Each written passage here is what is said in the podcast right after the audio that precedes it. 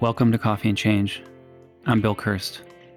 As a business professional, a U.S. veteran, a lifelong learner, and an active listener, I help others navigate, understand, and adapt to our ever changing workplace and world. As a third culture kid, I call many places home.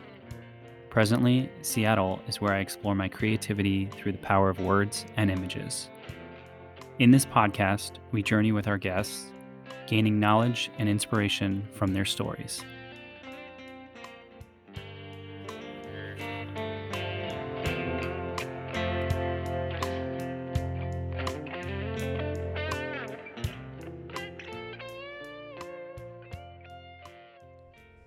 Have you ever met someone that could bring a whiteboard to life?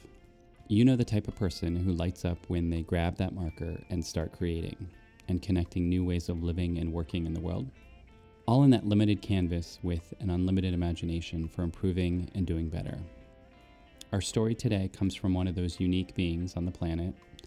Donald Van Dyke is a change and transformation leader who I had the pleasure of meeting in an interview almost six years ago and while the interview began in a traditional way, I knew there was more story ready to burst out of this exceptional candidate I was meeting for the first time. And so, with that, I handed him a marker and let him take to the whiteboard.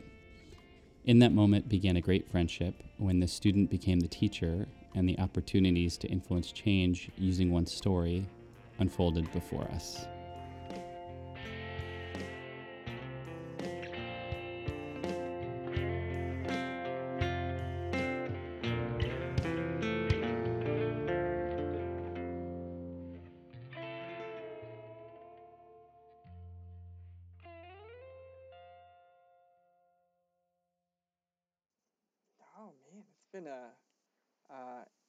Interesting couple of weeks since our last talk, right? We've uh, we we left the, our last conversation with the uh, with the tattoo, which was always which is an interesting perspective.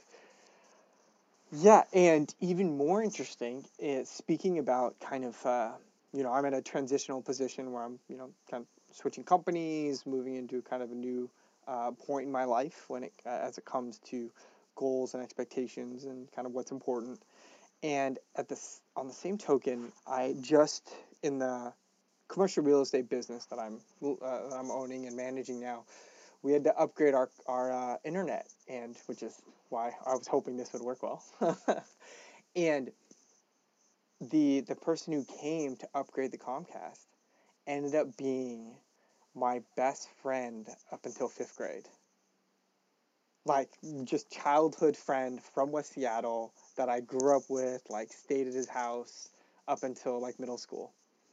And so we, you know, he we, we weren't sure if we were going to catch up or not, but we ended up like sitting here and just catching up on life. He has twins, which is crazy, crazy world. He has twins, he has twins himself, and uh, you know, our generation, our parents are very similar in generational perspective, and and that, and it was just a it was an it was an interesting experience because typically right when you're ta- when you talk about your past and you talk about when people ask oh where are you from? What do you do? You don't have for me at least i rarely have someone who knows me from childhood who saw me as the um, younger you know elementary school kid and knows my history my background where i came from. So watching him respond to what I've done and I where I've gone in my life based on a very different perception was an interesting experience, right? Because most see me as that, you know, uh, the consultant professional who's usually in a dress shirt or, you know, a suit or things like that and sees me in the working world and the professional world. And he's, you know, he saw me as the kid from High Point you know, you know, struggling to get by, terrified of his father, and like playing sports and didn't have any friends. Like he saw me as that person, and then seeing that filter through as we are having a conversation was a um was great. It was it was interesting and uh, humbling in all the same time, uh, but uh, but it was just kind of serendipitous in the sense that I had the opportunity to like kind of re-walk through like what I've done the last you know 25 30 years since we since since he and I were close. So so just so I'm like understanding this correctly, so you had ordered like you know Comcast mm-hmm. service kind of upgrade or whatever. did you know that the person, the technician that was coming was this person beforehand, or this person showed up and you're like, I know you, or that person's like, I know you? Yeah, no, exactly. So I, I had no idea. I had no idea. Right, no because you idea don't get like a text saying, You don't get a text or anything. This is the person.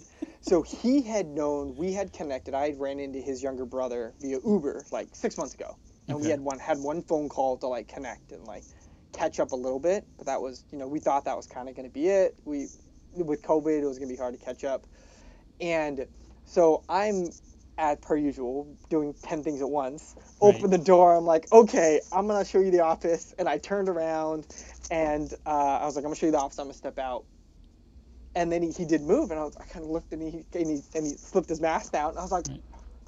And it was it was just, oh man, like Wow. how's it going? I haven't seen you in 30 years, like it's, Wow. you know, longer than that. Like what's going on? Yeah. Um, so it was cool. It was it was it was uh, it was a great opportunity, and I ended up being his last his last appointment. Yeah. So. Uh, because we were pretty simple, I mean we're a small shop, so Yeah. it, it, he was like, "Oh, well, I, I planned three hours for this, so let's get this done and catch up." So So I, I can't like I can't even imagine if somebody I mean let's say and it's so interesting that you mentioned this Donald because I've been watching the real world homecoming reunion. I don't know if you've heard about this, but the first season of Real World was 30 years ago, essentially in New York, and I think I remember watching it that first season and I was definitely in high school, and it was kind of a big deal. It was like 90, 92, 91, 92. And, um, and so I'm watching it, and it's 30 years later. And these people are now in their 50s, and they come back to New York in the middle of the pandemic, and they all go to the same loft, and they all, you know, are, are basically connecting again.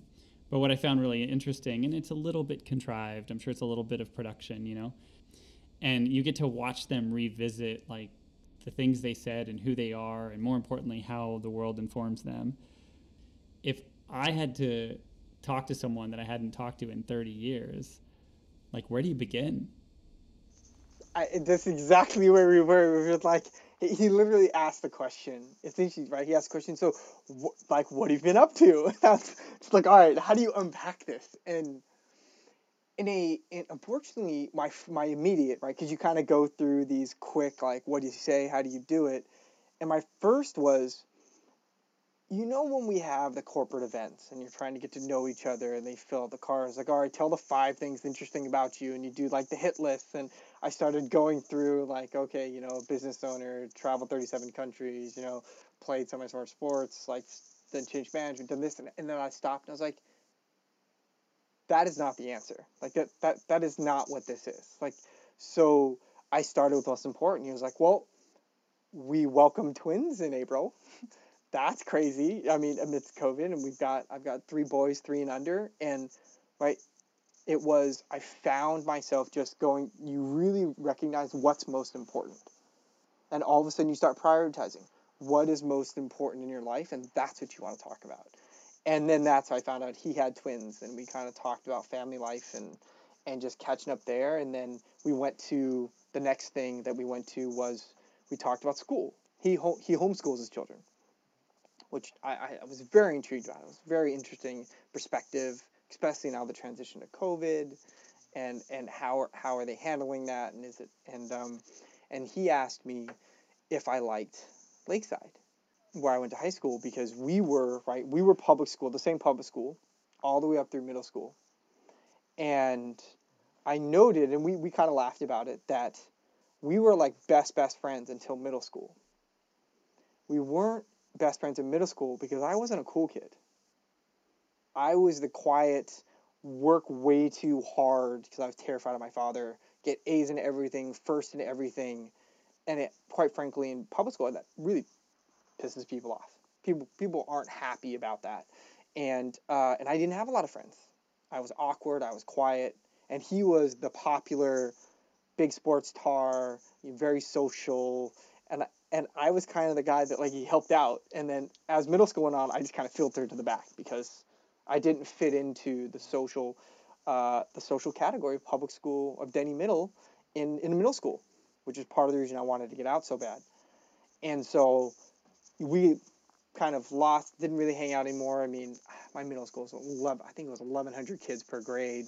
So, right, like you just kind of lost each other in that. And then he asked about Lakeside and how that how that was for me. And my my first response was, well, it led to me meeting and um, and being involved with the man who made the, the biggest impact in my life, which was my father. And um, but and it was some great life learnings, but generally speaking, very difficult. Like I struggled 100% and almost dropped out multiple times. Um, and so, you know, and like you said, we just started start kind of talking through that and driving through what that was and kind of went up through the, the different aspects of what I did from that point forward, which was a bit of a roller coaster now, now thinking about it. So, yeah. um, it was interesting. So he had three hours set aside to help with setting up the internet. Obviously, you said you didn't take three hours to set up the internet. You guys ended up talking. You both have twins. How did you guys leave it? Um, so we left it with. Uh, it was interesting. It ended up being one. It ended up being me a lot of talking, which is interesting because um, he had great questions and we were just kind of kept, going and um, and it ended with I, I learned a lot about him and his homeschooling his kids because I was very interested in that, and he how he turned. We talked about the last conversation was about life changing. So what, how did we get out of where we grew up, right? And we both grew up in very kind of ominous, struggling situations, and uh, for varying degrees. And how do we get out of that? And the fact that that, that kind of dragged through our adulthood and wasn't until our adulthood that we dug out. Um, for me, it was in twofold, right? It was the traveling, right? So I did I did the first trip to Southeast Asia where it was like conquer fears, travel for the first time, and then the three month trip to South America where it was uh, we talked about this, right? It was the buy a ticket into Colombia, go to the airport, recognize you can't leave Colombia without buying a ticket out of Colombia. So in the airport, sat there and decided, well, Uruguay sounds good, and just bought a flight out of Uruguay three and a half months later, backpack, tent, and soccer ball, and said, hey, here we go. And that was my, with clearly the help with my father Ken, it was, yeah, it was my, how do I get out of this cycle? How do I get out of this? What do I do? And we talked about uh, that experience, and um, and his was his faith. So he found faith, and he's doing um, he's preaching. It's a very specific type of um, work, uh, type of like um, Christianity that he's working on, what it means to him. And I don't consider myself particularly religious, but I was raised Roman Catholic, and I'm very interested in how the impact it and, and how faith has an influence on people's lives and what it means, right? My foster father was uh, in the in the um, um, he was in the church to become a priest in the monastery for 23 years and then had to start over, had to change. And um, so we talked about that and we left it with um, he gave me he uh, gave me the um, link to one of his uh, sermons. And we said hey at the end of when covid wraps up and things get comfortable we got to get the kids together. We got to go because he still lives in west seattle. Um, and uh, and we kind of left it at that. And we just said, you know, let's let's make this sure this is not a high and by, right? This is we were um, uh, there was a lot to unpack, and I think it was um, in that amount of time. I think a bit overwhelming for both of us because we weren't. You're always when you see that it's not like the show where you're sitting down, you know you're going to have it. You never really know.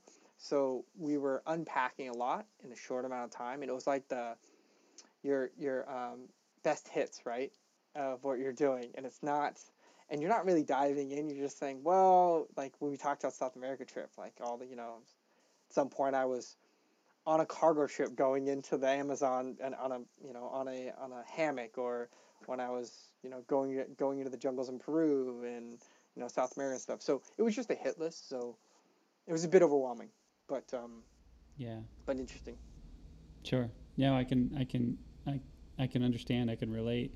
There's there's something you said, a couple things you said there that um, I'd like to just kind of dig in if I can. One was you said the you took the trip to Southeast Asia to conquer some fears.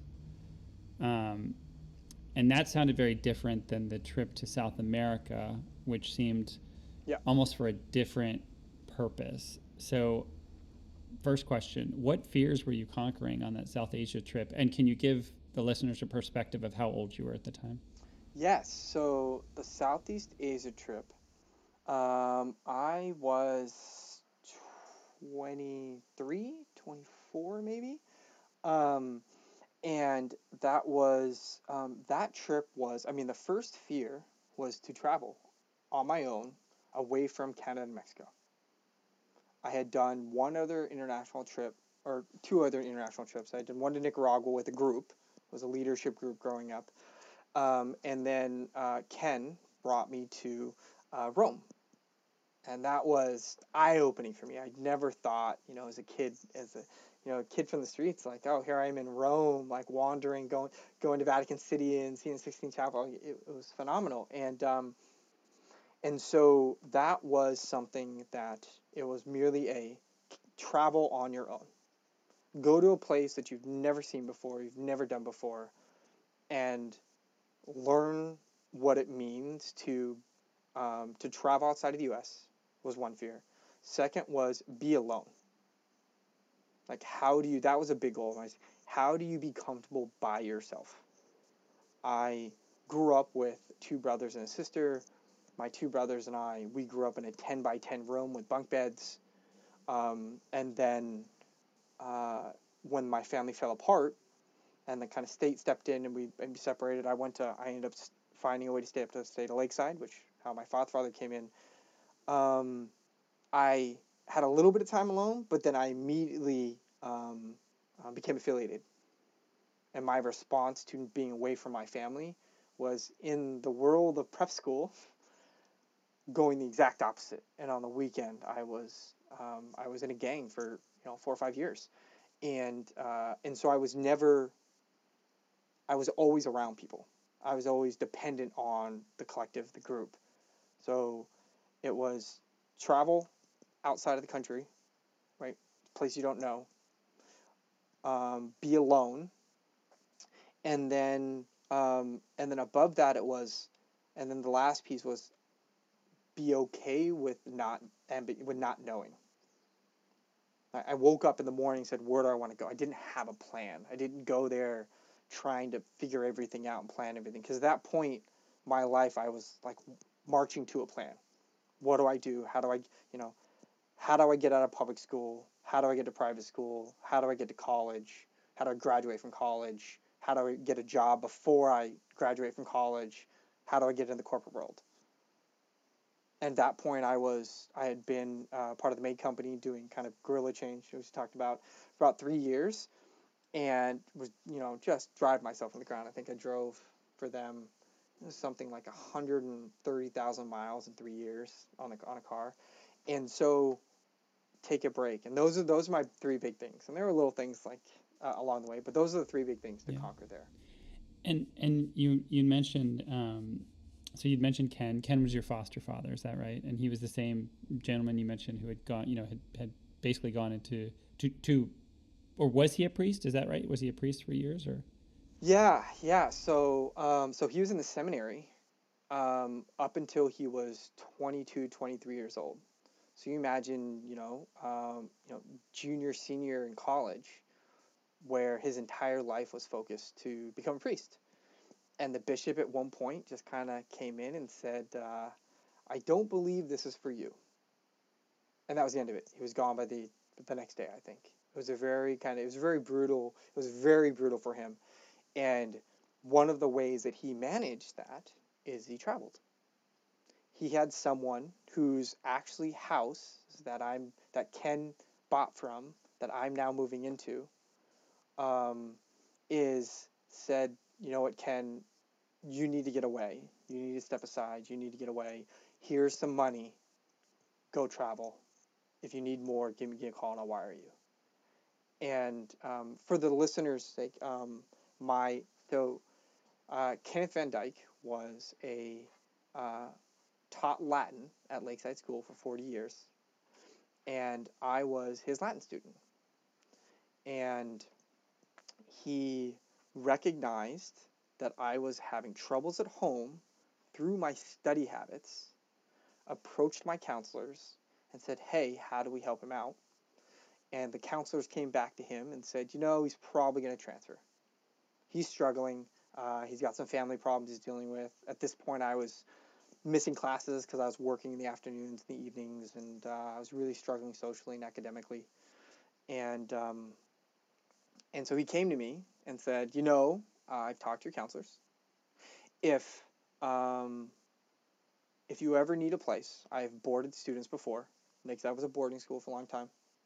Um, um, we can talk about it, make an arrangement, and you can stay here if you need if you need a place to stay, so you stay at school. You don't transfer. And at that point in my life, I was, oh, I don't need help. I'm I'm good. Well, I'll figure it out. Like I'm probably gonna transfer. This is, I mean, going from one hour of homework a quarter a semester to an hour of Latin a night in that type of a rigor is just, not to mention the social aspect, it was just destroying me. And um, but it came to that point, and uh, the state stepped in. Uh, I was forced to make a decision, and they said, you know, you're of age. You can decide to um, uh, stay or uh, go with your mom in Tacoma. I stayed with my um, my my father until the very last moment, um, and uh, there was you know those things where you like see and you see. I, I remember the moment when I when when I decided it wasn't going to happen. I needed to leave, and um, I came to him and said, "Hey, uh, I need to be out by the weekend. Uh, is that offer still on the table?" I moved in, packed me up there, and it was in the beginning. It was you know uh, a kind of a foster care situation. I was if your grades drop, you're out. Can't be here on the weekends. Can't be here when I'm not here. And it just grew into this fundamentally, uh, you know, amazing relationship where, you know, he took me to Rome. He helped me. Yeah, he, he got me through Lakeside. He got me into college. Um, I took his name in uh, 2013. Um, he walked me down the aisle in 2014, and in 2017, he uh, he he held as uh, the grandson he never thought he was going to have. Um, so he is he is fundamentally the most impactful person in in, in my life, and um, he passed here in February of 2020. So uh, so yeah, it was a um, that was the the lakeside aspect that changed, and he got me, pushed me to travel. He was the one who said, "This is whenever I was struggling, whenever I was doing something that I was." trying to get through, he recognized that I couldn't approach that in the place that I was. Because I'm not the person to to just kind of typically just sit back. Like I'm always what's the next step? How do you move forward? How do you be better? Where do you go? And his approach was, well, there's times in your lives you need to step back. You need to go get away from where you where the struggles are so you can see the, the option forward. So to go full circle, the South America trip was a response to after getting beaten down by corporate America. I took the Southeast Asia trip, came back, said, you know what? I want to start my own business. And I was in commercial real estate uh, with my uh, foster father working there, and I started a real estate business in 2008. and uh, God, you know, I had a great business plan, but didn't consider the economy falling out. And um, when you start your own business, especially in real estate, the first three years, you spend your time thinking, this is hard, but you know what? It's going to get better.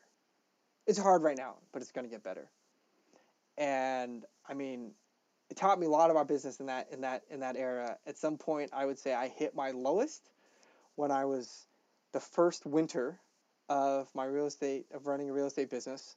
Um, I was getting sales, and in order to make ends meet, I was standing in front of Brookstone selling remote control helicopters, and it was like, "Hey, you gotta you gotta make ends meet." And uh, was I mean, not embarrassingly, but made a significant amount of money doing so, and uh, realized it's actually realized when I was going to start moving away from sales because I didn't like the person I was in sales. Um, but it wasn't until I started making money and all my referrals, all the hard work, everything was coming in, that I sat back and said, I'm still not happy. The money's not fixing it. I don't, what, like, my entire life was just to that point was, it was literally just don't be poor, so make money. That was my goal. And all of a sudden I was doing well, it was being successful. I met my, who's now my wife. And in the middle of uh, doing my you know doing really well, I decided, I I came to the conclusion that this is not the life I wanted to lead. I saw myself ten years down the road, um, stepping away from the dinner table because some buyer called me and I wasn't willing to give up on a sale. And I was like, this is not this is this is not who I want to be. So I I approached Ken with this and, and said, you know what? I, I think I'm gonna do it. I'm gonna travel again. I gotta I gotta reset this. And somehow convinced my now wife that I could leave for three and a half months to South America. And that trip was the other one was to come over fierce. That trip was to to reset.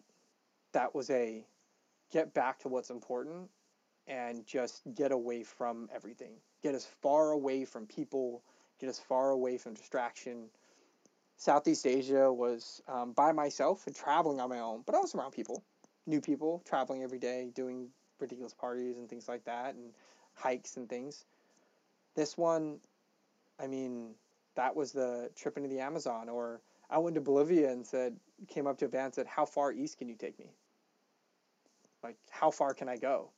And I ended up in this uh, this little town in eastern Bolivia, where I spent three weeks and you know, standing in the uh, standing in the lines with the locals getting uh, uh, corn pancakes while they're asking, "What are you doing here?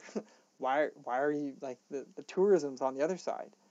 Um, so that that's what that trip was. It was just come back and reset. And out of that trip came the the inscription from the tattoo, uh, which is based off of a um, F. Scott Fitzgerald quote, um, which is my version of it is to be passionate and proud of what you do every day. And if you find that you're not, uh, have the courage to start again. And it was, I came back and that was the reminder to, you know, then I, then I kind of shifted full gears into consulting and shifted full gears in a couple other things. And the reminder that no matter what, if you're not passionate or proud of what you're doing, why are you doing it? And if you ask yourself that every day, it's it's it's an easy gut check. And you just kind of like, okay, well, if I'm not, then there's no reason not to restart, right? And the the original quote is to um, start over.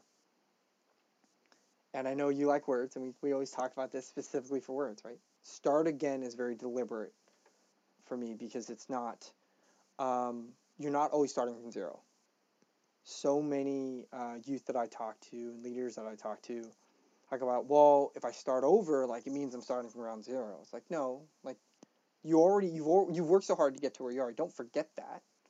Don't walk away from that. Just build on it. What's the pivot? What's the move? Um, so I'm, again, at another one of those inflection points. But, um, but yeah, that was, that trip was uh, fundamentally uh, changed the way I approached my career and um, the way I looked at what was important.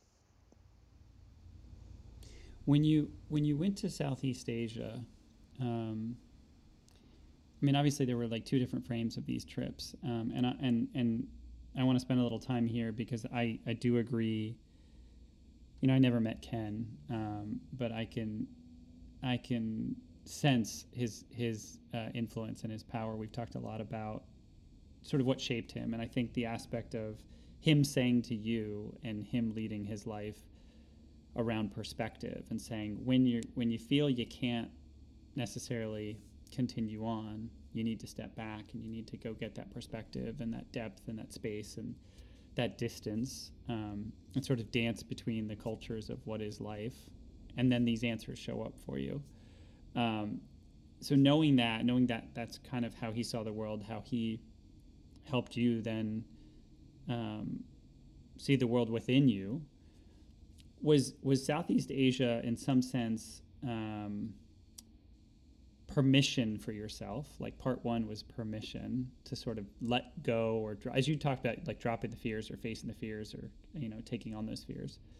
And I wonder if part two of that being the South America trip was really about um, sort of feeling into the new skin of like I don't have to I don't have to go through the world the way um, I've either been told I have to or the way my circumstances around me are dictating. I mean, you talked about you know being affiliated and being in the gang. Um, that, to my knowledge, never never having been through it, but that, to my knowledge, is a lot of conscription. It's a lot of you will do this, you should do this, you have to do this in order for us to recognize, in order for you to feel a part of something, in order to feel safe. Um, and so I'm curious if that is that kind of how it presented with you. It was like part one was like I give myself permission to say no to this, and then part two is you know now that I've done that, like what does it feel like to live in this kind of new skin? Yeah, it's a great perspective. I, I, I don't think I've ever looked at it that particular way. Um, and the way I, I've always phrased it is I've always been the one, and you've worked with me, is to, to kind of prove people wrong, right? And I know a lot of people say that, and it's kind of cliche, but it really was. And, and part of the Southeast Asia was, if, if you look at it from the permission, yes, but the permission that, no, just because you're from low income, just because no one in your family's ever traveled, you've never gone to Switzerland, you've never gone skiing in the Alps, you can still travel. You can still leave the country and do this and have those experiences. No one in my family, uh, my immediate family, has traveled outside of, I mean, really Mexico and Canada. Maybe a couple here and there, but um, when I did that trip, it was mind blowing. They thought I was going off the edge of the world. They're like, "Are, are you? Are you?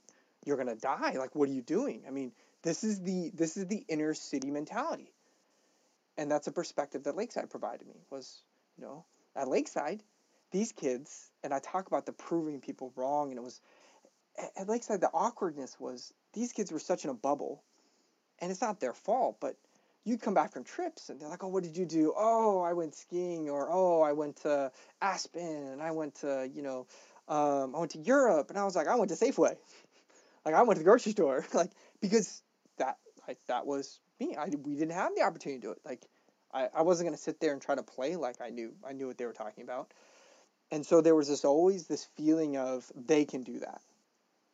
Like that's what they do because they are part of that world. I was like, no, there's no reason that I can't be a part of that and I can't experience that.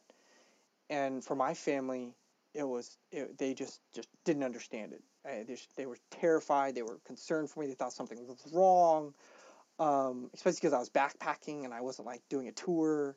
I was just kind of going, and so it was a no. A ghetto kid from the block can go backpack, enjoy himself, and and travel the world it can be done. You don't have to be rich. You don't have to be from an upper echelon to have that opportunity. You just have to create it for yourself. So that was that was that was one of the big big first trip is step out of that.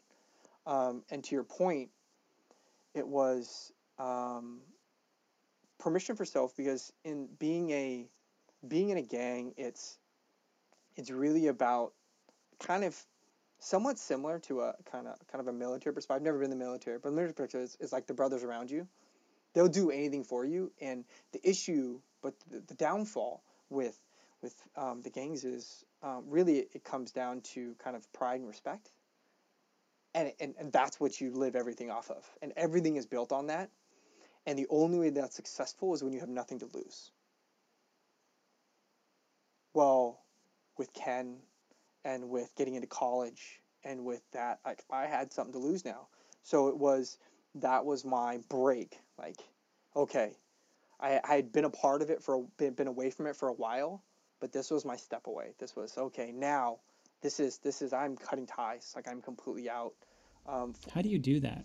I, I mean, was- again, I don't I don't know a lot yeah, about this, I, but I know it's um, not easy. it's not. I I got. I was in an extremely fortunate situation in that my brother, who, as a part of Ken, when uh, when I was staying with Ken's and my biological family kind of you know fell apart and they were in Tacoma. On the weekends when I wasn't Ken, I was staying at a black family's house on the east side, who I played soccer with, the, the oldest son. And I was there every weekend. I'd take three hours bus rides every weekend to go go out there because I couldn't be at Ken's house. And so I built that relationship with them. And the oldest son, he was he was like number one on the gang. He put me on. Like I watched it grow. We did it, you know, through high, you know, through the ends of high school into beginnings of college. And at one point, our mother, who she walked me down the aisle as well. So if if you imagine my wedding, I always say I have a very colorful family. It was my uh, my biological mother, who's Filipino, so a five foot Filipino lady, and then a five foot two black woman, and then my uh, gay foster father. So it was like, it was like quite the colorful, colorful, you know, modern family right there, right? And, uh, but she came into the living room one day, and I mean, let's be honest, little black woman, we were terrified of her. Like you just did not cross, you did not cross mom. And she comes and looks at us with the most stern face, and we had just probably done something stupid. I was back from college, and she goes, "If you lose your college scholarship or you get kicked out of college for this this stupid gang stuff, I will kill both of you." Like, th- I don't think you understand how serious I am. And my old brother, or actually he's a little younger than me, but the oldest in that, Julian, he came to me and he's like, "All right, let's make this make this happen." And he walked over, and you the only way it happens is you step in front of the set and what you call you drop flag, which means you take the the bandana that you're wearing, and you put you drop it. And uh, at that point, like you said, it's I mean they don't play it's blood in blood out like that's serious. But um, it was a little bad, but because he was there, because he was number one, no one challenged it. My skin feels this from the standpoint, like the ritual, the way you describe the ritual. I mean, it's, it's like this is like tribal, man. This yeah. is like you drop the flag, yeah. you you do the walk away. Yeah. It's well, it's it's and you stand there and you wait to see what happens. And you know, there were people that went in and we got into it, and uh, I, I I came arguably very unscathed in in considering the perspective I had to then. I mean, I couldn't show face for years, right? stay away, you walk away. But the what what it was was he was able to step in and stop the extreme, and essentially set the boundary of no one touches him. He's gone. He's away. I'm giving the okay. He is not to be touched, and that was the only way I could walk away. It was the only way it happened. Did you? I mean, you were in college at this point, so did you just go back to college and kind of? I went back to college, and uh, I just we just whenever he met, he came over to my house, and I just didn't go over there anymore, and we were very particular. Like I didn't wear colors. I didn't. I we avoided certain parts of town. Like it was just subconscious perspective of wherever we were gonna go. It was like, oh yeah, we can't do that because. Is that still subconsciously with you? Um, it always is right? It, it, it's it's it's a it's a it's a lifestyle. Um, uh, but like I tell everyone, every day is a choice, right? It's I was very fortunate in the sense that I became I got out of that whole situation. Like I mean, the number of times I got in a conflict or fights or whatever in like a Safeway parking lot, like or whatever, you you I could have easily gotten you know picked up by the police and there went my college, right? There went my job. Um, whereas my brother has two felonies. Right? So it's a choice. Like it is a choice every day to do that or not to do it. And at any point, I could have caught something and got a got a judge on a bad day and gotten a felony. And so it was at that point when I walked away, it was easy. It was okay. Like we just like this can't be you've done it, you've you've walked away, like you can't go back and uh, so but that ingrained of reminding yourself how every choice has a consequence and as much as people like oh this and that it's like no you choose to put yourself in that situation you choose to put yourself out of that situation you choose the people that you're around and to my point of my my friend who i haven't talked to in 15 years right there were people part of that group and I did it in college as well, where I choose you are no longer, I, I'm no longer engaging with you. But like my brother, he's working with me on my house right now. So, right, he's still part of that life and he's trying to get out of it. We're trying to find our ways out of it. But he, right, part of the system, spent eight plus years in prison and, you know, multiple times. And like, so it's, it's been harder for him. But, you know, we are at one point, we were at the hip doing the same thing, the same stuff, talking the same way, all that perspective on the streets, trying to run stuff. And now look at us. And it was just a couple choices. It comes down to a couple choices. And I think it also goes back to kind of that aspect of what you were saying before around that quote. You know, it's not so much. I mean, there's the starting again. You Mhm. you know, you always have the right to start again versus the starting over. You know, and even when when you talked about the over, you know, over starts with a big O, which reminds Mhm. us of big zero, right? It's that aspect of like I got to start from zero, and and even that sense of you don't have to start from zero. Um, Mhm. You can make a drastic change in your life, and you don't have to start from zero. So, so I'm curious for like from that standpoint. You go back to college. You played soccer. Was like sports is a big thing for you too, right? Mhm. So you you you did you meet your wife through soccer? Yeah, Is I that met her on a soccer Okay. field. Yeah, yeah. Yeah. So so did you throw a lot of energy into athletics at that point? Um, eh, you know, Mhm. it, it seems that there's this aspect of yes, we make choices and we take certain things out of our life, but in order for us to hold that that boundary, Mhm. we sometimes have to fill it with something else. Mhm. Was was soccer that for you? Was college that for you? Was meeting your wife that for you? I'm curious from from that standpoint. Yeah, um, it's interesting that the first time, like I, I draw my perspective on, um, right, putting things back in life is having a goal, having like what you're focused on, what you're doing, and how do you achieve that? You take things out and you put things back in, and you go back and forth, and you have that balance. Well, that changes on what you're chasing, right? And the first time I remember um, being asked, like, what do you want to be? right? They're saying like, what is your goal? What are you going to put your energy towards? I was sitting. Um, we were doing this this outdoor trip with the private school, and it was in high school. I think it was my junior senior year. And you're supposed to. The question. It was a journaling session, and they were supposed. They were sitting. You know, it was a three week outdoor trip. Super super. You know, kind of embody stepping out, and they said, okay, draw on an image what you want to be when you're an adult. Where do you see yourself, right? And this is stuff you would never we never did in public school, but it was that envisioning thing. It was the idea that you're gonna go to college. Biggest thing between public school and private school. Public school, with my, my buddy and I were talking about, I was like, hey man, there were limos outside eighth grade. Like, like get through eighth grade, and if you graduate high school, pff, you're you're you're killing the game. Like you're doing great. That's awesome. Whereas Lakeside was, what college you going to? Not if you go, wh- what college? And I remember talking to the teacher. We're sitting here doing the journaling thing, and I had nothing. I was just blank. And he goes, he's like, "What's like, what's going on?" I was like, "Um, I'm tempted just to put a dollar sign." He was like, "What do you mean?" He was like, "I, my goal is not to be poor. Like, I, I, I don't. There's no aspirations to be a doctor, or a lawyer, or anything like that. It's just don't be poor. Like, be able to provide for your family. Don't be alcoholics. Don't be."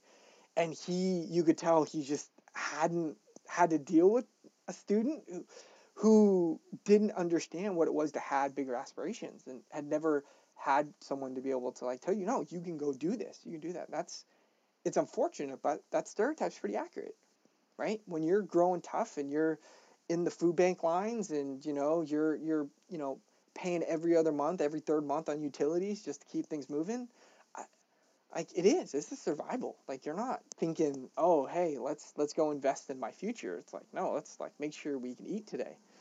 Um and for me after the game getting through everything and taking people out of my life it was i was the first in my family to really go to college and the sports i actually dropped because i had opportunities to go to a couple d1 schools but they weren't like they weren't like big scholarships. They were like I was like barely making the scratch and probably not going to play, and I'm a little too competitive to sit on the bench. So I went to schools for D three, and I went there for school. So sports in college was secondary. It was interesting keeping myself interested because I'd done it my whole life and it was important. But I went to school for school, and I went to a school specifically that I knew I couldn't get lost in. Meaning, I would be held accountable by the size of the school and the engagement required to be there. If I went to D1, I would have played sports, hidden in the background, got some whatever degree, and just grinded away at sports. And I had come too far, made too many decisions to let that be enough. Um, so the driving force for me was make this worth it. It was like you like we have worked so hard to get to college. I paid my own way. Um, I was working the entire way through college. It was get to the other end. Like from middle school, the goal was still get out of public school, get to college, have a job before you graduate college, and be able to start like living on your own the minute you like that. And it was that was it. That was there, there was nothing else. That's where the energy went. It was get to the other end. You know, it's interesting the way you described the visioning session. Um, and this is something we take for granted. I certainly take for granted, but you described it so well, which is when someone doesn't have the luxury of psychological safety, they can't, they actually don't have access to the parts of the brain that can dream and vision. You're too busy surviving. Yeah. I mean, it's, it's like, I, what do you mean 10 years from now? I'm thinking 10 minutes from now. Yeah. Like, I'm thinking, like, how do I feed my kids? Yeah. And the, the, the interesting thing about it was um, so after after the trip after the outdoor trip right we're three weeks we're we were camping and uh, there were a couple elements where he had an idea of kind of my background meaning like when all the parents came to prepare for the trip I didn't have a parent that came so like the teacher brought me up to sit next to him because I didn't have engaged parents like my parents weren't there and he was like, oh, you know, he kind of asked me about it. He was like, everything going, and like all my gear was borrowed, right? Everything was everything borrowed from the school. But and then so he, he knew I needed help, and he knew, and he was I, I could tell he was doing his best to to provide the attention. And I did have the fortune that my dad loved the outdoors, and my my biological father, dad, and the the my attachment to him was to try to love the outdoors too and I did. I enjoyed it. We had some pretty extreme situations of you know just get it done because he was always drunk. Uh, but after the three week trip, everyone changes in their street clothes. So everybody cleans up. They're out of their camping clothes. They're out of their stuff, and we're meeting in uh, Moab in Utah, and everyone's still right, you know, in their Patagonia or their uh, you know uh, North Face, and you know they're like in their kind of camping gear and he kind of looks around. He's like, "Where's Donald?" I was like, "Oh, he's over there." And I was, I mean, Bill, you'll love this image. I was monotone baby blue sweat outfit, hood on, tennis shoes, and headphones on. And I was just sitting there, just kind of bobbing my head to my music and just getting back into like my comfort and like where I was at home. And and he and his response, he came over, tapped me on the shoulder, and he goes, "I just wanted to make sure it was you because I would have never thought that the same person I saw a week ago climbing through the mountains in Utah is the the person standing in front of me right now. And it was that kind of split that that my entire high school career was. It was back and forth, and so rarely did I bring that to Lakeside. Um, it was only in my junior, late junior, senior year where I would do it just to kind of piss people off, quite frankly. Right. Yeah. Just, just Prove people wrong. Because it's like is I can be successful and do this too. Like it's Right, okay. um, yeah, I mean, I think it's I think it's it's such a compelling story because it reminds people, you know, the old adage, "Don't judge a book by its cover," um, but more importantly, you don't know what other people are carrying. Um, and I and I think it's really interesting because, you know, if you if you kind of fast forward to the work that that you did in corporate America and that you you know continue to to kind of play in this space a little bit. You you and I met, um, and I'm curious. Do you remember? Uh, do you remember the interview process? mm-hmm. That the interview process of the first conversation, the, the, the interview process at the office. Yeah. Do you remember yes, that? yeah, yeah. Where all of my interviews, yeah. So the, the interview is so right. This is for the listeners. This is it, and this is a very typically a very structured consulting interview process, and it is you have a call before the interview with the recruiter and they prepare you. And they say, this interview is going to be, you know, fit. This interview is going to be a case study. This interview is going to be, uh, you know, X, Y, and Z. And they walk you through it so you prepare for it. Well, there was only one interview that went as it was supposed to be planned for that. And um, I think, Bill, you were, were you three? I think you were. I think you were number three. You were after Noah, right? You're after yeah, Noah. I would think I was Yeah, two yeah. or three. So, yeah. so the first one was pre-standard. It was kind of fit and structure and, and very standard. I know we're supposed to do a case study, but we're not going to do that today. And he goes, okay, now I'm going to give this to you in five minutes. Put it in the order you think you're going to put you want you would present it in. I'm going to come back and you walk me through your thought process. And it was a roll your sleeves up and get it done and just do it. And then and so that like threw me for a threw for a whirlwind, but uh, it, it, it was very much of a perception of what was to come, which was great, an amazing team. And then I'm and then Bill, when you came in, it was you had I remember they give you a piece of paper and you sat down and you took the piece of paper and you just slid it aside. It was like, we're not gonna do this. You know what? I read this great quote this morning. and you read I don't I can't for the life of me remember. What do you remember what it was? Puget Sound Business Journal, Yeah. maybe. Oh yeah, I think it was. Yeah. And you, and you read this to me. Mhm. And you said, you know what? I've got this interesting situation that we're trying to figure out. And you talk, you give me this perspective, and you say, hey, this is what I'm looking at. This is what we're doing. Okay, how would you how would you approach it? What would you do? Tell me tell me what like how you would just in what you've heard, and we had some questions and answer. What would you do? And it was engaging. It was less the here's a case study, give me the responses of what you're supposed to do. I got to get up on the whiteboard and I was like drawing like, yep, this is this is where we want to go. This is what we're doing. I would I think these are more important than this and um and it was much more of a conversation than it was an interview. At least that was my what I remember it being. Yeah, I mean, it's it's it's, it's funny because I remember ve- there was something there was something very uh, intuitive about the process where I came in and I said, like you described, we're not going to Yeah. do this. Like, and I just I took that script, if you will, and I just slid it off to the side, and something in me said, this conversation does is not going to fit in a box. Um, and I think I did. I think I grabbed this article, um, which I had just read. There was some compelling quote in it, and I might have, you know, read part of it to you or g- gave you the quote, and off of that we riffed, right? We we basically just riffed, and I said something along the lines of, you know, if somebody came to you with this challenge or you read this, and and all of a sudden the person that wrote this article or the or whoever this article is about Yes. said you're hired, what would you do? You know. Um, and I, I don't recall. Maybe I did. I leave the room. I feel like there was no. Okay, we just No, stayed. I stayed just, in there. It yeah, was it just was. sitting there and we were talking yeah. because I was asking questions and Yeah, and it was i mean i'll tell you it was the first interview where i didn't feel like i had to check every time i wrote something down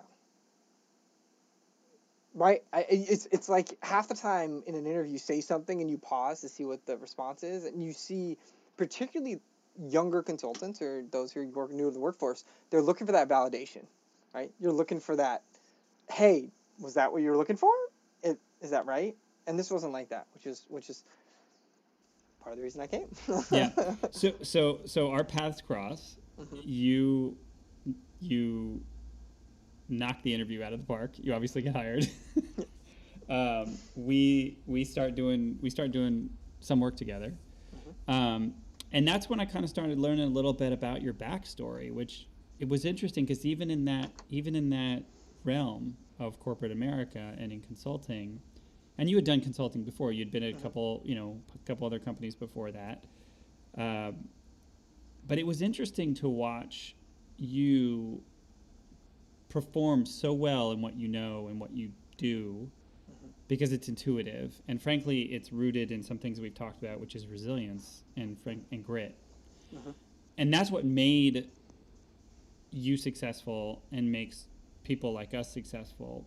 But it was really interesting because at the time i think and you can keep me honest here there was a hesitation to unveil to people where that grit came from yes. and where that resilience came from. and we're we, you know we're now sharing this story here and recording it and sharing it wider, which is awesome. But was that was that a tension that you experienced then? Uh, yes, across the board. Hmm. Um, it was a, there was a feeling, and I, how do I say this? I think there is still an unfortunate need to conform to a level. I believe that we are going in the right direction. I believe that the conversations around BLM, around equity, and uh, you know diversity and inclusion, and everything above, we're headed in the right direction. However, and I and I talked to my brother about this, who's struggling to get work, a double felon, and walks into an interview a certain way. It is a there is an expectation of when you walk into a room, how you present yourself and how you talk, and and that is connects directly to what you have done in your past, right? So there is an unconscious connection between how you talk today means oh you, this is you learned that because and to an extent they're right because i was polished through lakeside through schools through being around kids ivy league students and how to have conversations how to defend myself in an appropriate manner because it makes the corporate america comfortable right because when you challenge you and you challenge in a way that they're not used to you're disarming them and typically I back then particularly when you're disarming, especially in an interview, that's never a good thing. Because all of a sudden they're looking to put you in a box and you don't fit in the box anymore. And so now you're not even considered. So I got really good at knowing how to present myself in a way that is comfortable for my interviewer. And to your point, where I have changed now, I still think there's a degree of conformity required um, it's I, I, it's unfortunate, but I'm it's a second nature, subconscious to me now because when I'm in front of certain leaders, like there's an there's a certain feeling they want from someone, especially a consultant, that they're getting. But I know now where I can drop things in and where I can provide the perspective and I can say, hey, this is difficult and this is why. Right? I can provide that sense of uh, vulnerability right? by opening up and saying these are times that have built me and this is why um, and I, I can do that now i did not feel empowered to do that then. Does it come back to that psychological safety? Um, yeah i think it does. I think it's it's the um, but it's the psychological safety is in my mind a difficult it's a difficult thing to, to work on and to produce because for me, as much as someone who's trying to build a safe space for me, I can't tell you if I go and I, and you want a safe space and I'm completely open and I talk to you about alcoholism, you know, physical abuse, you know, uh, gang life, like stuff like what what your response is going to be, unless you have done it yourself. And so for me, the psychological safety is degrees, varying of degrees, right? Um, because I, I would argue it's everyone is different, and I have a very, as we talked about, colorful background. So I have to choose to what degree is this safety.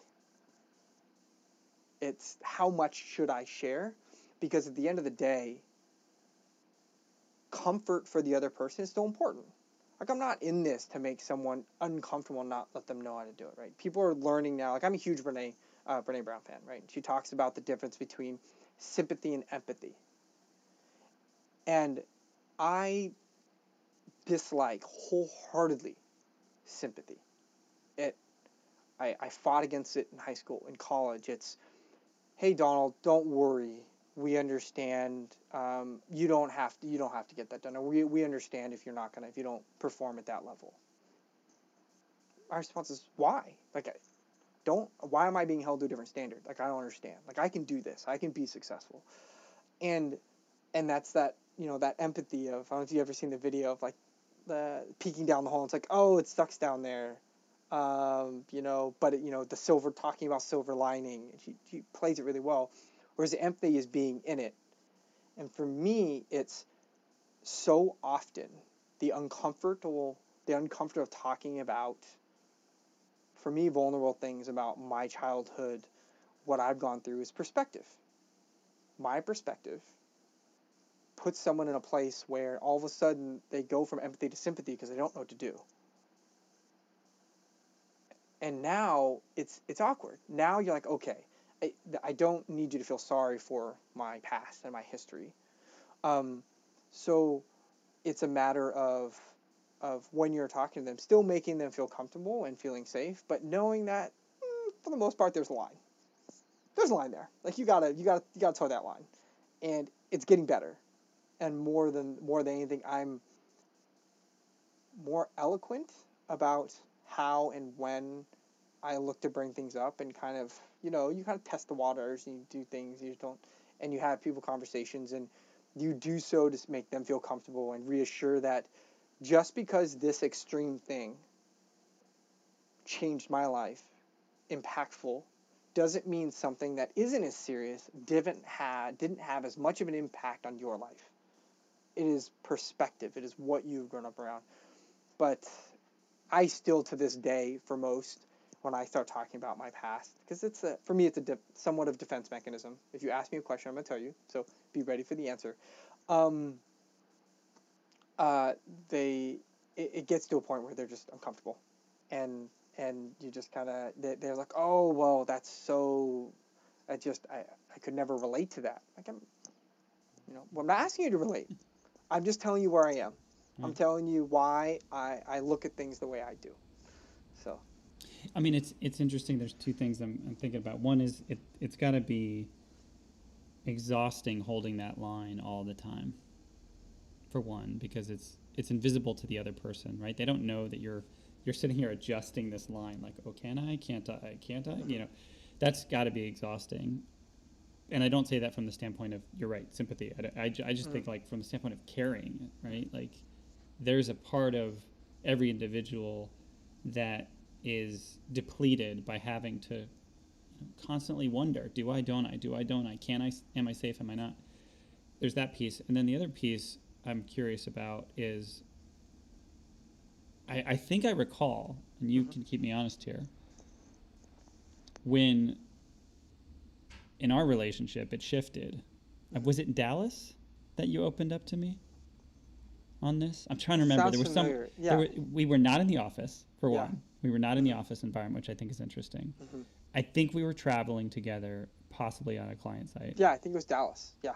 And it might have been like it was probably like an after hours thing. We were working mm-hmm. really late, working long, whatever. We had dinner, maybe drinks or something. And I'm curious, something shifted that made you say, "I'm going to m- remove this line, or I'm going to go beyond this line."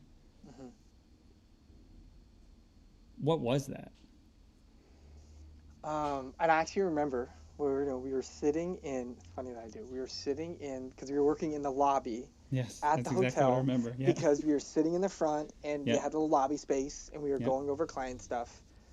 And um, for me, it was um, you had shared something with me, and it was and it was um, I didn't see it as a test the water. It was more of a hey, I'm going to be vulnerable like here's something that's important about me and it was the I, we did the same thing it was like okay work's done and we just like we're like we laptops went. We're like you know what? Like let's do this. Let let's go let, let's go over here. I forget if we got a drink or we got food or something. And we were just like look let's just shut off. And up until that point i think the difference was the the approach to it. Your approach which is why i love your podcast so much it's a let me hear about you and ask questions about you, not ask questions about your performance. Right? So often, and and I and I always tell leaders this, you have to you have to ask about the person, not how how's the project going or you know or offending thing of you know tell me something about yourself right it, it's like what do you want to know like i play soccer like like what what's the and so it was the it was the sit down the attention like like in the beginning of podcast you know the active listening. It is waiting to hear what they have to say without having any type of perspective what you're going to hear. There's no there's no and that for me is the most important. It's knowing that it's not even being judged. It's knowing that there is no expectation at all of what's going on. You we we are actually open to have completely open conversation. It's not, yeah, we're we're consultants after hours. No, no, no, no. We're friends. Let's have a conversation. Um, and that was new. And I think that was that for me. That was the big that was the big shift during that mm-hmm. conversation. Yeah, I mean, I think it's interesting because it goes back to your, you know, the point you made, which is somebody had to meet you in a place where they made themselves vulnerable and open in order for you to then say, okay, this is this is an opening, frankly, mm-hmm. right? Um, and it makes me, it does, it makes me wonder a lot about leadership as we know it today, and the in the the models of leadership, and and how we're measured and how we perform, and I know that maybe you know maybe it's partly because the way the world is right now. Maybe it's because we've had all this time to sort of reflect on who it is we are and what we want and what's important in life. But I feel that a lot of the old paradigms or archetypes, if you want to use that word, of what it means to be a leader and how you're supposed to show up and perform and act are being tested. Um, but it kind of goes back to what you were saying before, which is you know, I know how to turn it on for an interview if I have to. But I also know how to bring all of me to a conversation when the opportunity presents itself and it can truly shift the outcome direction and potentially benefit a relationship, you know, be it a client, be it a team member, be it a friend. Um, you've obviously gone through a lot of change. You've now got three kids. um, yep. Under three. yeah. um, you've gone through changes in your career, I think, in the past three years as well. Um, what, I mean, what about your perspective has not changed, i.e., has mm-hmm. doubled down and been like, you know what, this is. Mm-hmm this is still me, and this is, if anything, I'm strengthened in this conviction. Mm-hmm. And then what about you continues to change, or goes back to that to that quote that you've got in the tattoo, right? Like I, mm-hmm. I, I reserve the right, or essentially to restart or start again. Mm-hmm. Um, where does that come in for you? So for me, I'll start with a, a colleague of mine who um, was rolling off a project, very uh, intuitive, caring leader, and he he left the project with a quote for everyone. And he didn't know me for very long. It was only a couple weeks, but he came off, and the quote for him for me was uh, from Simon Sinek, and it was, "We don't learn from our experiences. We learn from reflecting on our experiences." And and for me, I had it was it really embodied the idea to your point of it's reflecting back on the choices and what you've done and what you haven't done, who you are, what you're keeping, what you're not. That that is where you learn how do you move forward. So when you say what what do I double down in, um, the one thing that has become a big element of my life, and we've mentioned it here and we've talked about it ad, ad nauseum at some points, is um, is grit.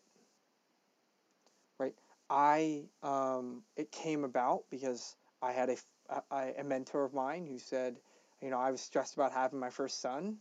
And I was like, I, how do you do this? Like, I, you know, I don't want to repeat what happened in my childhood, but I want to make sure I do it right.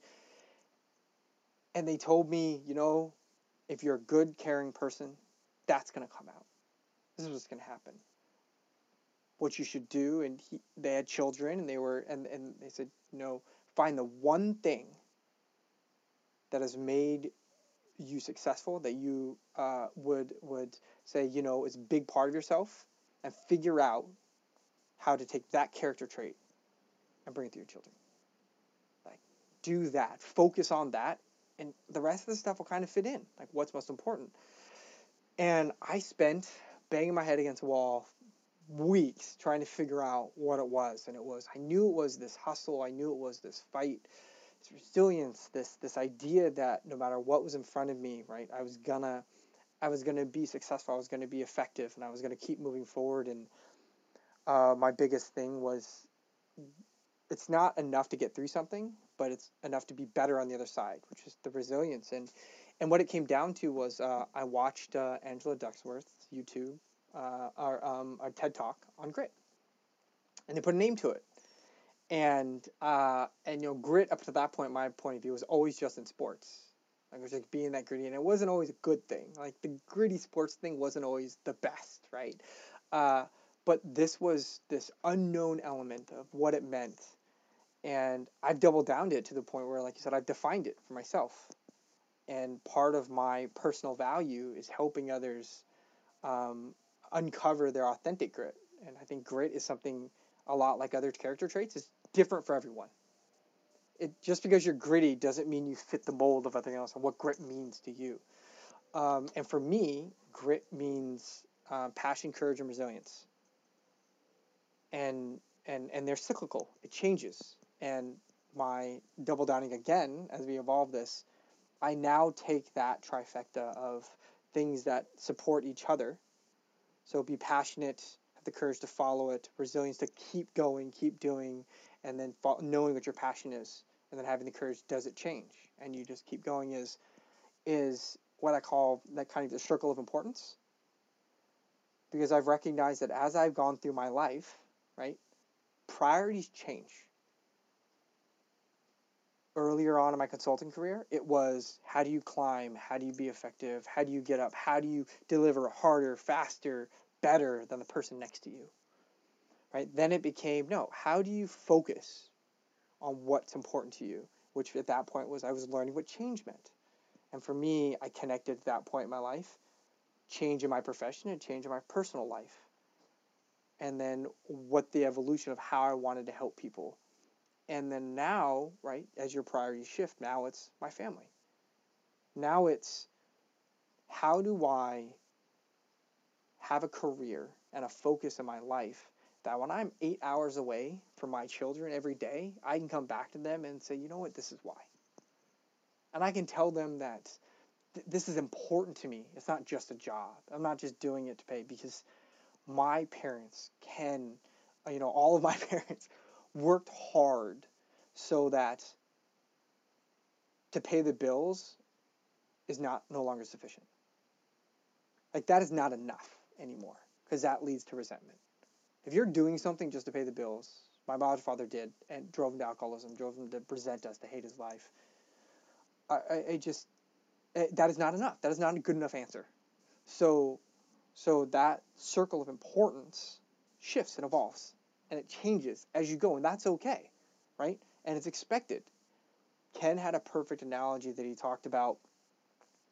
You know, when you're deciding where you're going, you kind of think of it as a sailboat. You have like in the distance somewhere you want to go, and you gotta you gotta have some sort of goal, so what you're doing, it, knowing it could change. However, as you're going, you're never pointed directly at the goal. You're always like shifting and pivoting with the wind or the tide and that's expected. Just as long as you're genuinely heading in the right direction, then you can move and you can shift. And so grit has stayed, but what's evolved is what's most important in my life and what's important now. Like my shift now is back from is away from consulting and into industry because I'm much more value and principle focused. And I want to, I'm less about climbing and less about getting to the top of the you know uh, the top of the pyramid in the corporate world. It's do I am I doing what I love? Am I doing what I enjoy? Um, and am I working around the people that that energize me? Don't take energy away. Um, and that I would argue is what has what has pivoted and changed is those priorities, those values, those those those uh, focuses. But that that centerpiece, that grit, has has been like that is my that is my anchor. That is what I come back to. Um, that's part of what this is for Ken, and then um, and where I've found my kind of personal purpose, and I've like doubled down on it. And kids have made it even. My children have made it even more important to me, because I, if I'm doing my job, they're not gonna they're not gonna want for anything. They're not gonna need. They're not gonna miss out. But you still got to have that sense of grit. So I challenge my wife and I and my family every day is like, how do you, for kids who are going to have whatever they need, still have that? Because that's what I think made, made made myself successful. Yeah, I mean, if if if the the ability to imprint that on a human being, imprint that that balance of grit and you know pivot and flexibility and and being able to sort of sway with the tide, that's a very powerful combination um, for frankly anyone. Yeah. Um, and I mean, it'll be exciting to see and maybe you already do. I'm curious when you look in your son's eyes. Do you see a little bit of that like spark already? Yeah, or- it's it's different, right? Th- That's Yeah. why in my children, like I said, I'm I'm I'm a learning father. Like every Yeah. day, I learn something about being a father for my children, or right, being a child, and and that's where the authentic grit came from. Was it is different for every person, and I see it different in each one of my kids. And you look at them and you say, okay, he he he's going to go about it this way. Doesn't mean he's any less gritty. It's like he's going to go about it this way. And how do you, right? Uh, Angela Duckworth talks about the uh, you focus more on the effort and the tries rather than the result. And that's a fundamental start, right? Because let's be clear, I didn't get the results growing up, right? Like it was starting in high school, that was like fail, fail, fail. It was A student in honors public school to D minus student in private school, right? Eh, Right? And and it's and it's that that cycle, that effort, that trying, that keep going and doing, and and that's the start. And but you see how kids respond to that, how people respond to that, and it's the face of adversity, is when it shows the most. Yeah. When I mean, I love the fact that you even you even say like authentic grit because those two things. It's interesting for for for those of us that have studied a lot about this and read Angela Duckworth's you know work and. You know, one of the things I always felt with the the grit equation, if we want to call it that, Mhm. was to your point. It always felt a little like you either have it or you don't, Mhm. and and that always felt a little disinviting to some people, including me. Right? I mean, Mhm. being growing up the way I did, very different upbringing than you, quite polar opposite. But then I was in the military, and you know, you want to talk about the, the, the sort of seeds of grit, right? They talk about that a lot, but there was always an element to it that I was like, but that's not me. Like, like this part's not me. It's not authentically me, and that was always the challenge I, I had with it. Donald was on on the surface and in, in its definition, I'm like, yeah, absolutely, I get that. I demonstrate that. But then, it, and sometimes it's representation, or it's when somebody would recount it, I'd be like, but that's not me. Like you said, there's the there's the grit and there's the grittiness and there's the sports grit, which you're like, but that's not what I'm talking about. Like, and and I always felt the image that comes to mind and the sensation that comes to mind um, is is one of like Navy SEALs. Right now, I was in the Army. I was definitely not a Navy SEAL. For the record, I could not have hacked that stuff. But for those of you that have watched or seen some of the documentaries about the Navy SEAls, you know they have to hold the the, the, the boat up in the water and, and, and you hold it up for hours and hours in their arms and they're digging in the sand. And I always felt like it was like, man, I'm, if you've ever had sand in your teeth, you know that sensation, mm-hmm. right? It's just like, Just- oh man, yeah, it's like grinding, it- yeah. it's grinding, it's gritty. Yeah. And that was always the sort of like aspect where people were like, if, unless you have the sand in your teeth kind of grit, you're not, you're not That's grit. the And I was like, time out. No. Yeah. Like. I don't need to go chew sand or glass Yeah. to demonstrate grit. And I love what you're saying here because there's room. You're making room for people to say authentic plus grit. Like each of your sons, each of your three sons can have a different authentic version of grit. And to me that's way more inviting and it's probably something that I think there's a huge need for, frankly, to hear whether it's parents, leaders, educators, right? Latin teachers. Yeah. um, so as you think about this, you and I have talked about this, and I'm going to put this out in the universe to hold you accountable. I like it. I like it. I, I I love this. I love this part. Go. You're writing something. You're writing about this. You're writing maybe a book, maybe something else. I would love for you to talk about this because I think it's really important for people to hear. I think as people hear it, they're going to be really keenly interested in it. And I think you've hit on something really unique that um, that could help a lot of people. So I'd love for you to talk a little bit about what that process has been like for you, or what what what the vision is for you to to share some of this wider uh, perspective that you've come to in your life as a parent, as a business person, as a traveler, as a foster son, like all of these parts of who you are. Yeah, I think, um, and we've talked about this. Is is is for me, it's it's it's going to be putting it down, putting it down on paper, and uh, and it's a book that I've started. Um, I I uh, have set it aside when my foster father died, and I, I have taken over the business and his trust and things, and a lot of things, and then the pandemic and the twins and lots of stuff going on. Life happens, but um, uh, I forget where I got this, but I I, I was reading um, a book for someone, and um, and you reemphasize this for all the time, right? It is a sharing of this. I think starts with sharing my story, and sharing of my story is at the end of the day is is for me. Like I'm doing it because like for me, and if if I'm the only one that reads it, okay. Like hey, it, it's it, it's not a big deal. Um, but in it, as a part of it, it it's it's it's sharing kind of the lessons and I think things that people get away from uh, would love to hear and the the authentic grit is a piece of it. I don't know how much of a piece it's going to be. Um, uh, you know, I think inevitably because it's a passion of mine, I can write an entire book just on my perspective and experience with grit.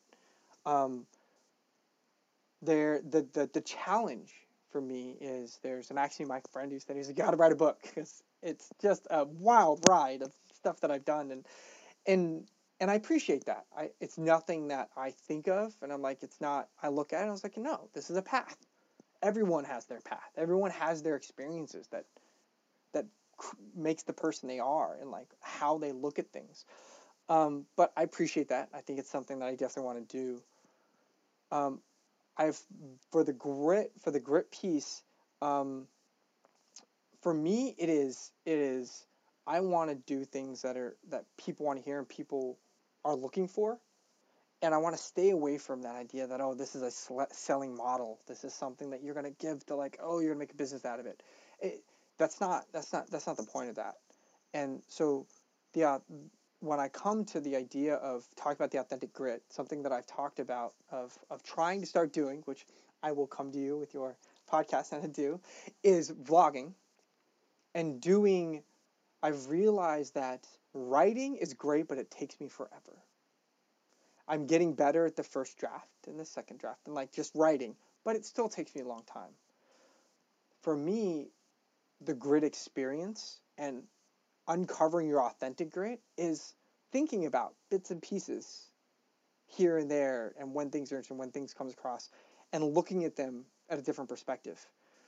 I've recognized that just because you didn't come up with it first doesn't mean it's not authentically you. Like it, like so. And quite frankly, I would argue that for leaders, for organizations, if you step back instead of starting with a model, instead of starting with the hypothesis, if you instead of starting with this is what this company did and what we see as being successful, step back and actually start with what's important for your people and for you. Start there. And a lot of times you come up with something that you're like, oh man, this is this is profound. You do a little research, like, oh, so and so came up with it. Great. Guess what? They've taken the next step out of it for you, and you can start evolving from it. It doesn't make it any less important.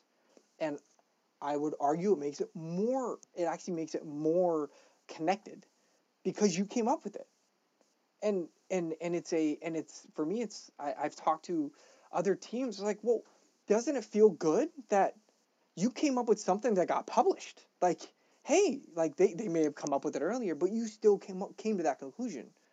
Give yourself some credit. Like that's that's profound. That's important.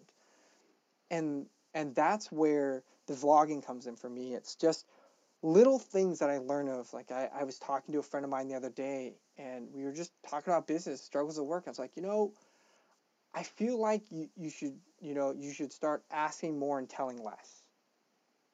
Right? It was simple. I was trying to come up with something simple for him to say, asking more and tell less. And yeah, I, I, I have no doubt that that's somewhere out there in the ether and people have come up with it. But in the moment, it was easy, simple, and something he was like, you know what? Yeah, what does that look like? How do we do this? And we walk through it and we talk about it. And it was specific to him in the moment. I didn't step aside, go through, find this quote from a book and say, hey, look, here's a model. Right? Um, and that's the point of the authentic grit. That is the point that you can take things that are interesting to you and then find out that, you know, Brene Brown or Simon Sinek or any of these, you know, countless professionals have found this and oh look, it's a resource. Great, I can evolve it. And so the vlogging is my goal, ultimate goal to do, you know, probably like once a week. And it's a, here's a cool thing I read. Um, I come from the fear of posting on LinkedIn because I, I feel like, oh, it's got to be, you know, super unique and it can't be, you know, regurgitated. And this is my response to get me past that fear is just to, because writing, I stop because, like, oh, that doesn't sound right. But getting on the video and just saying, hey, this is interesting. This is why. This is why it's important to me. And then it's start talking through what are the elements of grit and how are all the goal is to just throw as much stuff as possible of what grit can be. It can be empathy. It can be strength. It can be persistence. It can be like constant resilience. It can be caring. It can be well-being. It can be all of these things in one. It's just does it get you effectively where you want to be in a way that you're lifting those around you. Like the fundamental piece around grit for me is grit is not an individual thing. Grit is not I get where I need to be no matter where everyone else is. And I think that is a misperception. It is a misperception to say I'm gritty because I beat the person next to me. I'm gritty because I climb the ladder faster than the group around me. No, no, no. For me, Grit is the ability to be self aware enough to be empowered with the right tools to lift others around you in the face of adversity, not step on them. And that is what I think for me grit is. And bringing it to that selfless point of view is where I want wanted to lead. That's that's and it's it's that's that's where I wanted to go, and I got to hmm. figure out how to do it because I don't know. Well, I mean, I appreciate you sharing it here first, first and foremost. Yeah. Um, exclusive, exclusive. I, but, man, I, I appreciate it. It is that you know you, you and I have evolved this over years, so we have had yeah, lots of conversations. It, it is. It's, you've seen the evolution of this of this process. And it's been a complete honor. I mean, when when we talk about the power of a whiteboard, I mean, you and I many times after hours used to just go grab one of those markers and stand at a whiteboard and frankly solve the world's problems yeah. from exactly. from a whiteboard. Um, and I personally am very excited for the vlogs and the pieces of information that you're going to share because those are going to be mini episodes of what I got to see live in action with a marker and a whiteboard. Um, and now, you know, the the excitement that comes with that for you of here I am, I'm going to go do this. I'm going to put it on a platform where it can reach more ears, more eyes, but more importantly, more hearts. Mm-hmm. That's the part that I'm most excited about. And I really appreciate you sharing with this platform because, as you know, and we've talked about, my vision with this platform has always been echo the stories that need to be told. Yours is one of those stories. Um, many stories inside that story, too.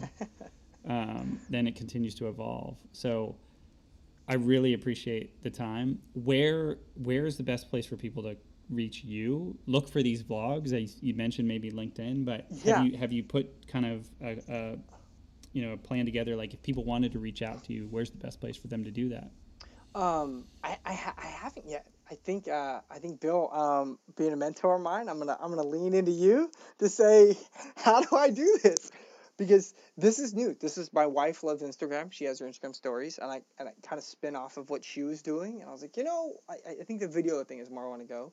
Um, so uh, at this point, it, it, it I think you're to be a condo, quite frankly, um, because I don't I don't have a place right now to do it. Um, um, but it's it's a it's a thing that um, if anyone ever does want to reach out to me and they reach out to you, please call. I am they. I mean, I am an open book. We have emails. You can call me. I am. I these are things that I am passionate about. I love talking about. I love engaging people who are interested in learning more and becoming better. That, that that's at the end of the day, right? How do you become a better person? And what what what does that mean? And uh, and part of the reason I love like learning from my own mentors and mentoring others is where I lean into in hard times. And uh, that's what that's where for the, the where the grit thing has really grown is is helping others. And and that's my for me, this is the ultimate give back. Right? This is I have had so many people in my life, so many people who have for no reason, no need, no expectation of anything, gone out of their way to help me become a better person. How do you do this? And um, this is the very beginning of that journey. Of I've gotten to a point in my career and with my family that that I, I, I want to do that now. I want to make sure I'm more deliberate about about doing that. So, all that be said, I don't have an answer for that.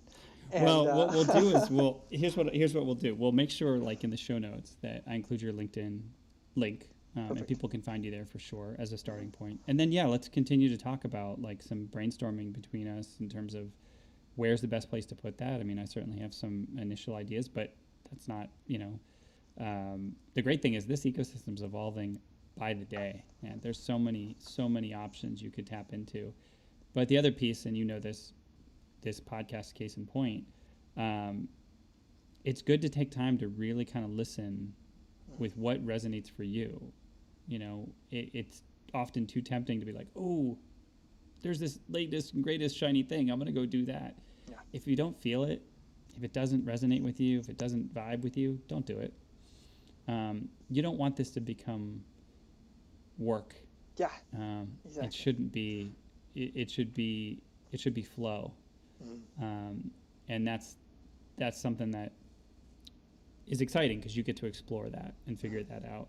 And that's where we're at. And you know, the world's in a new place right now. Like it's it's more ever evolving for sure. Yeah, more democratic than ever to be like, I don't like that tool. I'm gonna find another one, or I'm gonna go start another one. So, mm-hmm. I'm excited for for this uh, for this journey ahead, and I really appreciate you sharing this story. Um, it's a it's been a long time coming, man yeah, uh, thank you for the opportunity. We've talked about it for a long time, and uh, I'm just uh, so grateful to have the opportunity to to talk on your podcast and to your listeners, and uh, and and and quite frankly, Bill, just about everything that you do. Like this is just listening to the podcast, listening to the information. It is it is refreshing in a world of especially where we are now.